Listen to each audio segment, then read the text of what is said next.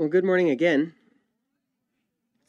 Uh, last week we had a, uh, a meeting about an upcoming trip to Ethiopia with Horn of Africa Ministries, and, and Chris held that meeting, and it was uh, well attended, and we got all our questions answered, and all of you signed up. Of course, tickets are already bought. You're all going, so just just you just all you have to do is show up. No, what we didn't do and really should have done was actually have like a sign in with names on paper and we didn't have that at all. So I have like, I'll use the first page of my sermon notes. How's that? Okay, I won't need it after this morning. On the back of that, I need to, like your, your names if you want to go. That's all.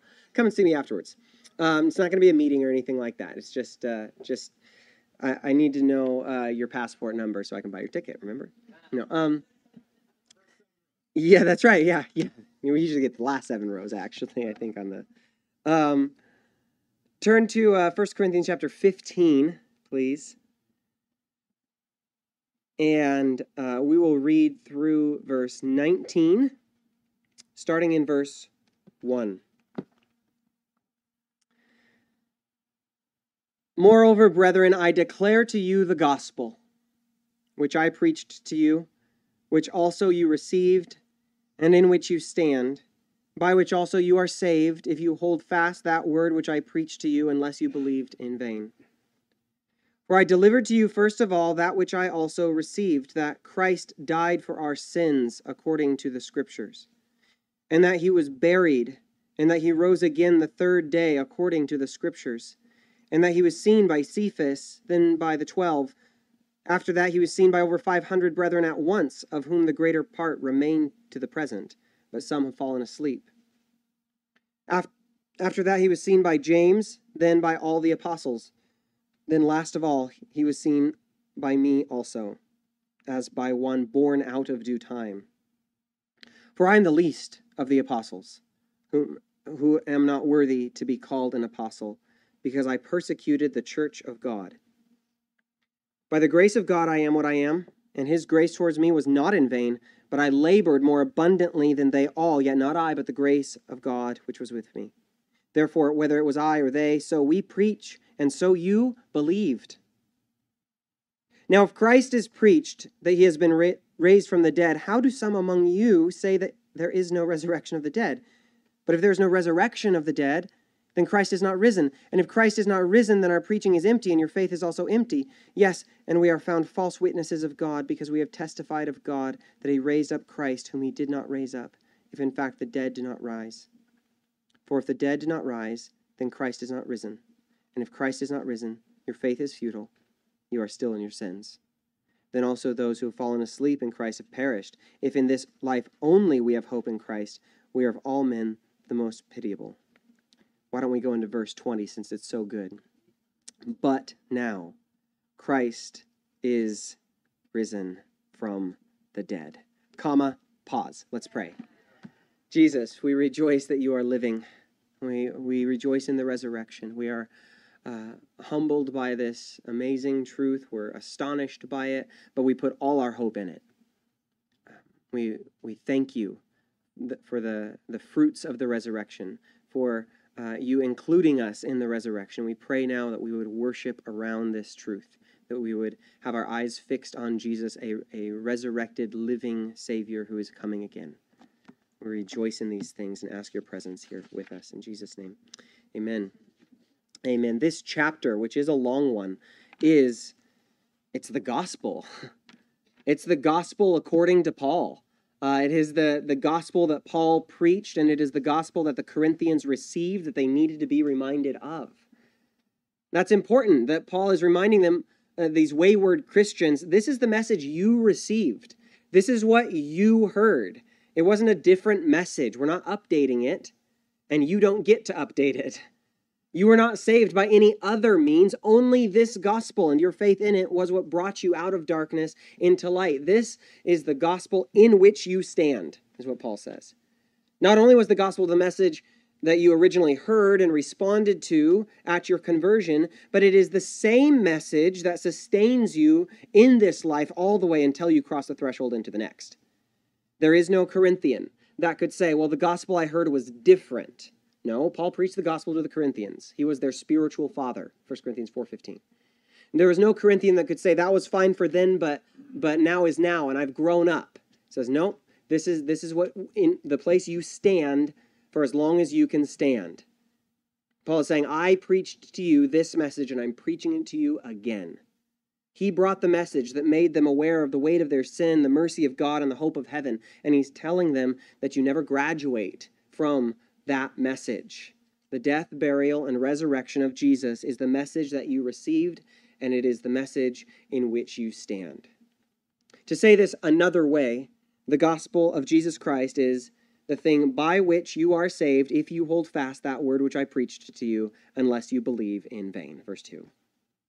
The gospel is that message by which you are saved. It was the message of the death of Jesus and the events that followed that caused the Corinthians to repent and believe. They heard about Jesus and they changed everything in responding to that message. That belief, that saving faith, is proven in part by its consistency. The saving faith is the faith that holds fast. In the same way that the Apostle James, or the, the brother of our Lord, James, is sure to point out that faith without works is dead. Paul says that faith that lets go is vain. This does not somehow remove the mighty hand of God from its hold on you. This is in, not a way of saying that salvation is only an open door and you can walk in, walk out, walk back in, and it's kind of it's yours if you can keep it thing. But there is a false faith, and Paul has no desire to offer false assurances. The gospel is preached, it was received, it can and must be stood upon. It is through the gospel that you are saved, but the gospel is only effective when it is clung to. The way we usually talk about this is by pointing out that the faith we have in Jesus is not just an intellectual assent. It is not an intellectual faith or a faith that believes in facts. To bring James into this again, even the demons believe and tremble. That's a vain belief. It is a faith that does not save. It's a faith that is not clinging to Jesus, placing all its hope and, eh, hope and faith in him. Here, coming to the end of his letter, Paul is calling the Corinthian saints back to the gospel that saved them, reminding them that if they move on or move out from the gospel, if they stand on something else, that gospel will no longer benefit them. If they let go of what they believed, then past faith, a memory of faith, will be unprofitable. He doesn't want to meet the, the Christians of Corinth years down the road on a future missionary journey and hear them say, Yes, yes, I used to believe in that Jesus stuff. Uh, I used to actually believe in the resurrection. Can you believe it? I was young and naive. You know, it was an emotional time. But now I've moved on to more mature spirituality. To this person, Paul would say, Well, you believed in vain. He is warning and guarding the church against this fate, against false faith. And the best way Paul knows how to do this is to declare the gospel, which he preached to them. He preaches. Not a new message, not a different message, certainly not the first time Paul has preached this exact message, but it's the same message of the death, burial, and resurrection of Christ. There's no secret strategy, it's just the gospel, and it needs to be preached.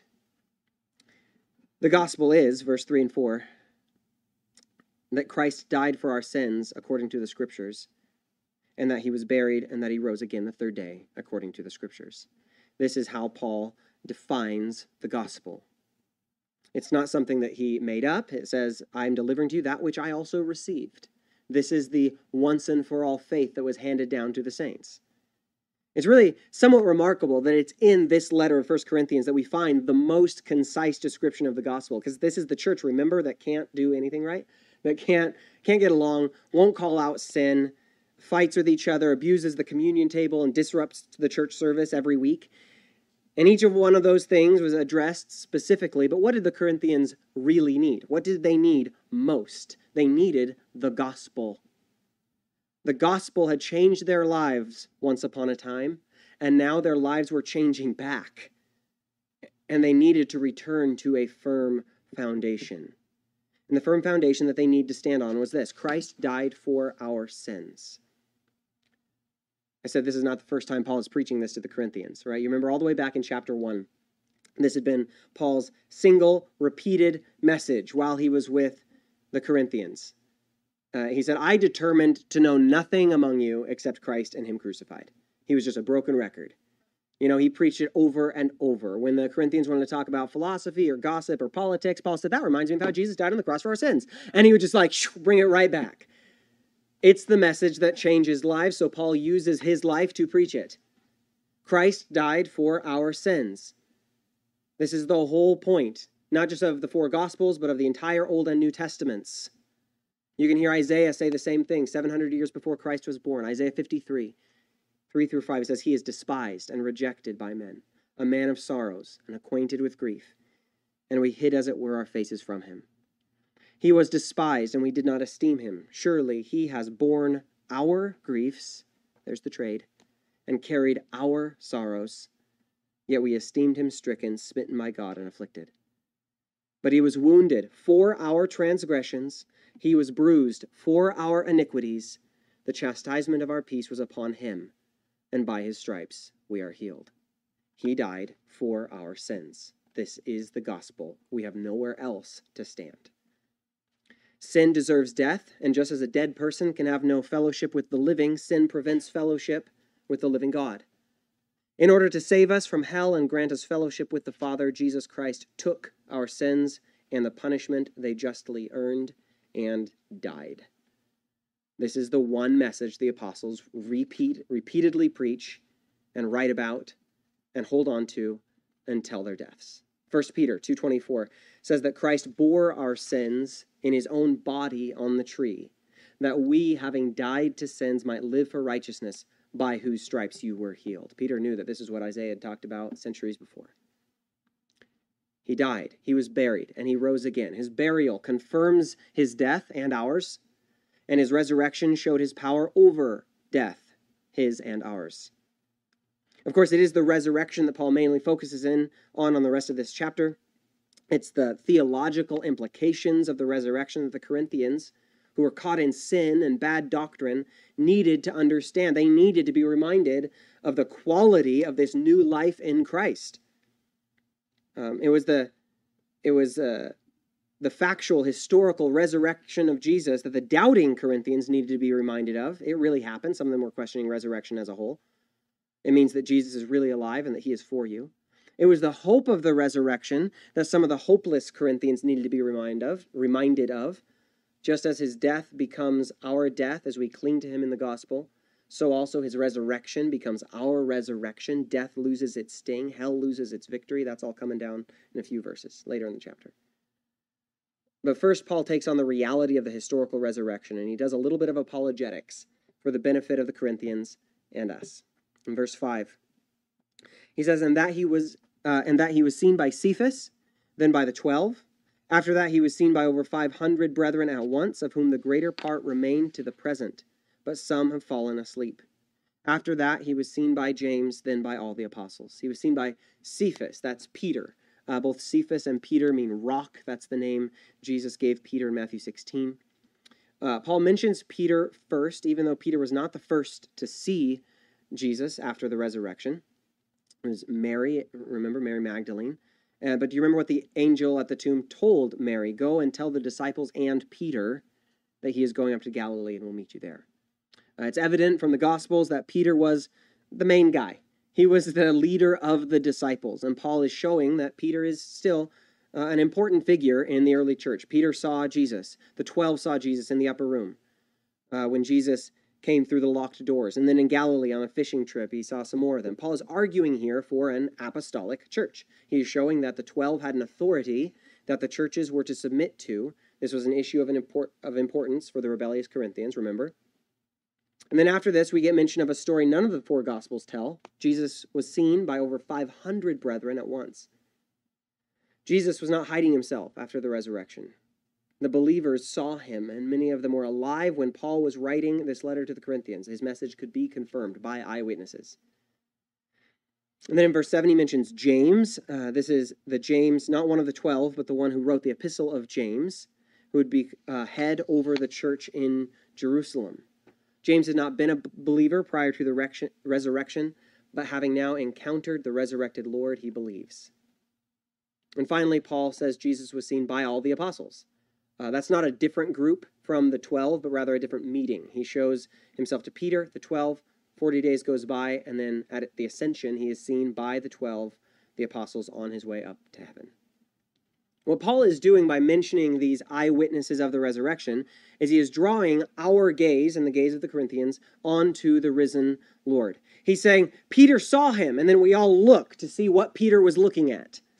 The 12 saw him, 500 saw him. At the same time, James saw him. Then all the apostles together saw him. The idea is not just that Jesus was known to be alive, though that is of vital importance, but it's that Jesus, the resurrected Jesus, is worthy of our constant gaze. Not only that, but Paul is going to show us through a brief personal testimony that the vision of Jesus changes us entirely. This is what brings the dead back to life. Says, Then, last of all, he was seen by me also, as one born out of due time. For I am the least of the apostles who am not worthy to be called an apostle, because I persecuted the church of God. But by the grace of God I am what I am, and his grace toward me was not in vain. But I labored more abundantly than they all, yet not I, but the grace of God which was with me. Paul too had seen the resurrected Lord. He saw him on the road to Damascus. He was stopped in his tracks, blinded by the light. The gospel of the death, burial, and resurrection of Jesus was something that had personal importance to Paul. You know, back in verse 3, he had said, I, am delivering to you that which I also received. Now, it's the same language he used in chapter 11 when he talks about communion. The gospel, whether it's proclaimed in preaching or through the sacraments, is a message that can really only be given by those for whom it has become effective. It says, This is something I have personally received and I want to give you.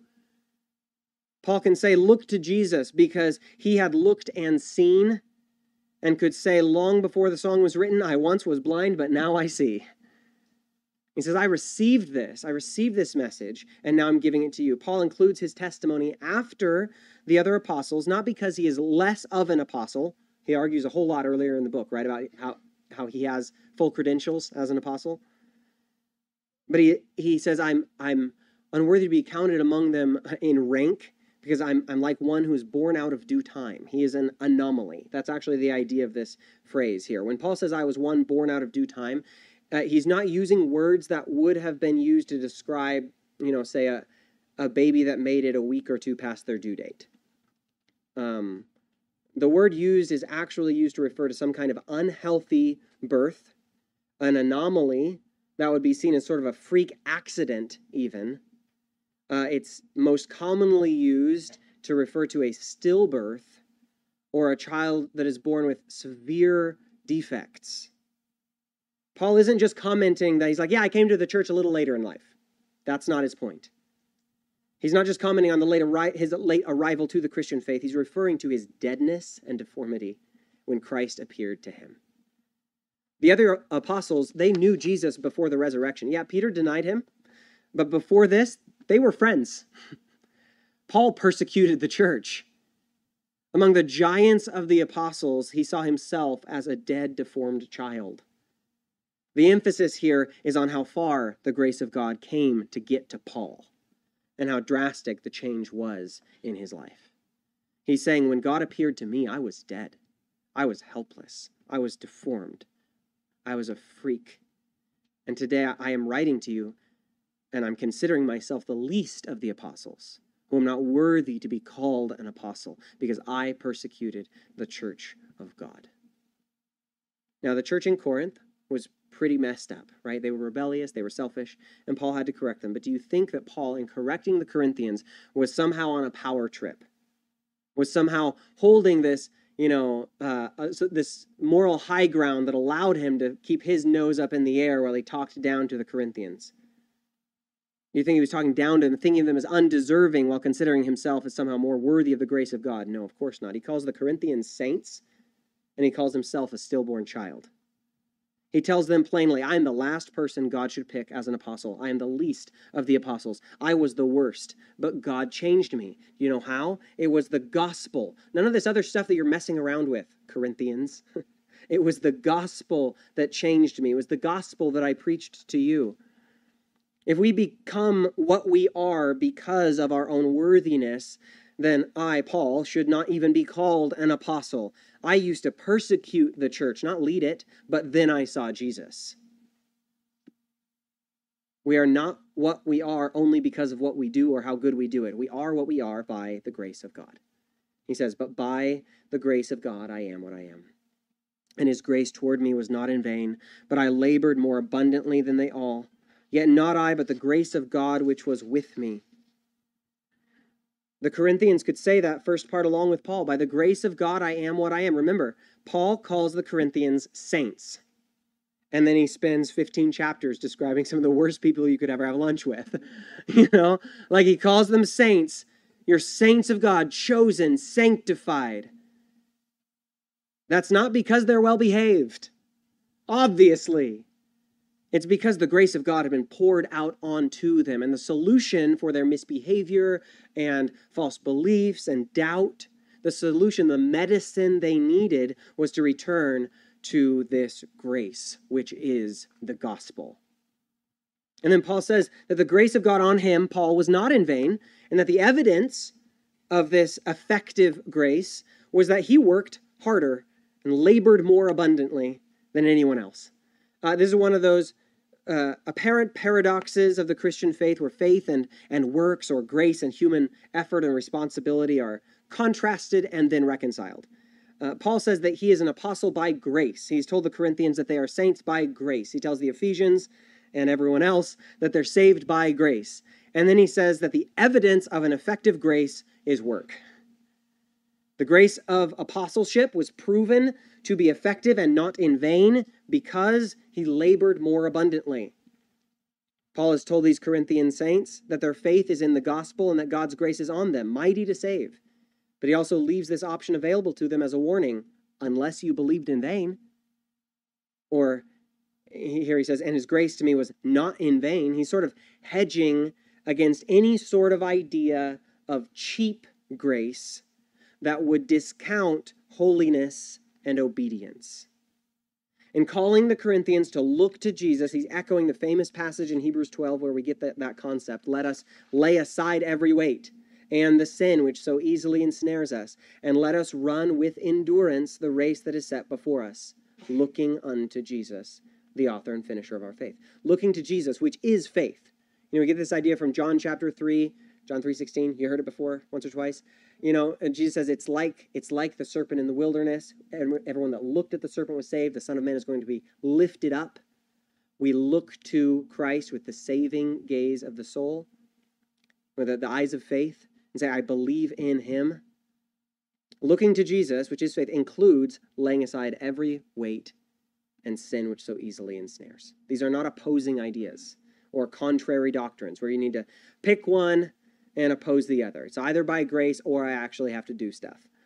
Uh, you know, we, back here in Corinthians, where Paul emphasizes the grace of God and the power of faith in the gospel, he emphasizes at the same time our call to obey where he emphasizes grace in Ephesians 2 for by grace you have been saved and not of works. He's sure to follow that up right away by saying that you were created for good works. And then here in Corinthians, he brings it full circle and says that the work which he does that prove the grace, well, the work is also by grace. He says it wasn't actually me, it was the grace with me that was working. That's how you know it was effective grace. In a way, the entire letter to the Corinthians has been a call to holiness, a life of holy obedience righteousness. This is in no way whatsoever contrary to the preaching of the gospel and the immeasurable grace of God and the forgiveness of sins. The messages are one and the same. Chapter 15 in Corinthians is the final word in this plea that Paul has been making for 15 chapters. And it's all based on the gospel. Christ died for your sins. Christ has been raised to glory. These are the reasons for your pursuit of holiness, just as they were for Paul. Paul was a man who knew the gravity of his sin. Just look at how he describes himself in this passage and the, the weight of his sin. And he knew personally the relief of forgiveness. And this compels him to put all his strength into the pursuit of the upward call of Christ. And this is where he is inviting the church to come with him. Now, on Easter Sunday, a few weeks back, we went through verses 12 through 19. So I'm not going to just repreach that same sermon. I'm not going to spend a whole lot of time on them, but I am going to read them to you here and then suggest that you go online and listen to that sermon that you missed. Uh, but you'll you'll just get a quick review, um, and then there's more to be had that, that I didn't share on Easter, and we'll, we'll get into that. But in verse 12, Paul says, Now if Christ is preached that he has been raised from the dead, how do some among you say that there is no resurrection of the dead? But if there is no resurrection of the dead, then Christ is not risen. And if Christ is not risen, then our preaching is empty, and your faith is also empty. Yes, and we are found false witnesses of God because we have testified of God that he raised up Christ, whom he did not raise up, if in fact the dead did not rise. For if the dead do not rise, then Christ is not risen. And if Christ is not risen, your faith is futile. You are still in your sins. Then also those who have fallen asleep in Christ have perished. If in this life only we have hope in Christ, we are of all men the most pitiable. In the Easter sermon, we looked at several things that would be true if Christ had not been risen, but are now wonderfully false because Christ is risen. If Christ is not risen, preaching the gospel is empty. This chapter is pointless. Faith in the gospel is empty. The apostles are false witnesses and liars. Your sins remain unforgiven. Christ uh, uh, Christians, excuse me, who have died are dead for good. There's no coming back from that. And the best hope we have is in this short, sad, painful life. Uh, to sum it up, if Christ is not risen, Christians are the most pitiful bunch to ever walk the earth. And of course, because Christ is risen, all of this is reversed. All those sadnesses become untrue. Preaching the gospel is full and effective, and worth the lives that are spent and sacrificed in its proclamation. Faith in the gospel is real and substantial and secure. The apostles were true witnesses. Their accounts can be trusted. The scriptures that they compiled are true, inerrant, unchanging, and life changing. Better yet, because Christ is risen, your sins are forgiven, cast as far as the east is from the west. And not only your sins, but also all the sins of those who have died in Christ, who believed in Jesus, even unto death. They have not perished, but are alive in the truest sense of the word. Because of the resurrection, our hope is not only in this life, but in the next, where Christ is seated at the right hand of the Father. We of all men are the most to be envied, not pitied. This is what the struggling church in Corinth needed to hear. My Easter sermon from three weeks ago. No, um, they needed to hear this gospel that Paul had been preaching over and over and over ever since they met him. Because it, it's the gospel that it's the gospel that they always need to hear. You can see in verse 12, that this was a very real need for this specific church. Paul says, How do some among you say that there is no resurrection of the dead? That was actually happening in Corinth. There were those in the church who were saying, There is no resurrection.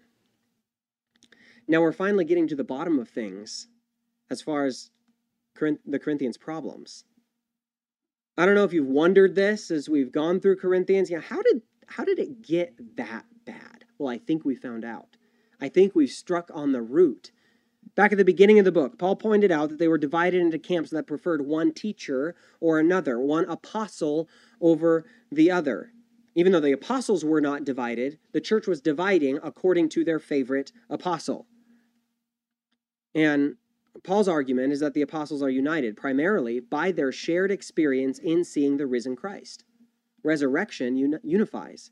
And without this conviction of resurrection, Corinth was divided. They were dividing, you know, according to their favorite teacher because the teaching was the most important thing, not the eyewitness account they gave of the resurrected Jesus. Because resurrection's not that important. It doesn't even happen. They don't even believe in it. Without that, you just go and find your favorite teacher to give you a pep talk. They also rejected Paul as an apostle, which makes sense if the resurrection doesn't carry the weight it should. Even Paul says if there's no resurrection, the apostles are liars. The Corinthians were de emphasizing the cross because it's foolishness to the Greek. And of course, if you don't believe that the dead are raised or that Christ defeated death, we would all agree that the cross would be a hard sell. It's hard enough already. But the Corinthians were unrepentant of this, and they're unrepentant in areas of gross sins, tolerating immorality that even unbelievers looked down on. But now we see that without resurrection, we're still in our sins. We can we can see that without the belief in the resurrection, the confidence in forgiveness, and even the desire for holiness, they're compromised. They were not discerning the Lord's body in communion. How could they believe that they were having fellowship with Jesus if Jesus is not raised? The Corinthians were denying spiritual realities and eating the food sacrificed to idols. And in their own communion service, they were believing some weird things. But if your entire hope is only in this life, you can't be expected to have a clear vision of the unseen realm that extends beyond this life. If your only hope is in this life, then cutting in line and getting and gorging yourself and getting drunk at church meals, like the Corinthians were doing, actually makes a lot of sense. You see that once doubt is cast on the resurrection itself, all Christianity crumbles, and with it, any sort of moral ethic that Christianity establishes. I don't think chapter 15 is like a PS at the end of the letter. It's not Paul saying, okay, we've cleared up all the important issues like speaking in tongues and doing communion right. But oh, by the way, you should probably keep believing in the resurrection if you weren't already. Uh, bye. No, this isn't. This isn't a peripheral peripheral issue. This was a central issue and Paul has been building up to it as the main and final point. He hasn't left it to the end because it's un, of its unimportance. He's left it till the end so he can wrap up all the loose ends and give one last final plea to get the church back on the right track. And the track is the gospel. The way he does this is by preaching the gospel and emphasizing the resurrection. This is the longest chapter in the book, not an afterthought. It is a capstone. That's not just the final hope for the Corinthians, it is the only hope for the church. It's the gospel of the death, burial, and resurrection of Jesus Christ, and it's Paul's prescription for a healthy church. And this prescription is still needed today. Uh, we have problems, just like the Corinthians. Okay, I mean, not just like the Corinthians, but we still have like problems. Every church does. We are prone to wander. Lord, I feel it. Prone to leave the God I love. And one of the ways the Lord faithfully answers our prayer to bind our wandering hearts to Himself is through the consistent preaching of the gospel. We need regular preaching. We need the gospel of grace regularly preached and regularly practiced in the community of the saints the gospel preached from Scripture, the gospel shown and shared in communion, the gospel lived out in community. This is both feast and medicine. It sustains us, it heals us. And next week, we get to continue on in chapter 15, and it's going to be all about the resurrection. And the week after that, we'll do it some more, because the rest of the chapter is all about resurrection. This is fitting because we're actually in a period now between Easter and Pentecost. It's a season on the church calendar called Eastertide. We're still in the Easter season when the resurrection is celebrated day after day, week after week. Even as we move into chapter 16 at the end of next month, and um, we'll start or start Second Corinthians at the end of next month, each and every Sunday, we'll celebrate resurrection. That's what we do when we come to church on Sundays. Making much of the risen Christ, setting our hope in things that are secured beyond this life, fixing our eyes on Jesus and running full speed ahead towards Him. Please join me in prayer. God, we worship you, we love you, we desire your blessing on our church, and we recognize and confess that this blessing comes from nowhere else but the resurrected Lord Jesus Christ. So we ask that our vision would be clear be thou my vision. We pray for the grace to fix our eyes on Jesus, the author and finisher of our faith. We pray that we would walk in this newness of life. In Jesus' name, amen. Amen. amen. Please stand. And then after the doxology, if anyone would like specific prayer, have, have specific prayer requests, there'll be people up here happy to pray with you. Praise God from whom all blessings flow. Praise him, all creatures here below. Praise him above, ye heavenly hosts. Praise Father, Son, and Holy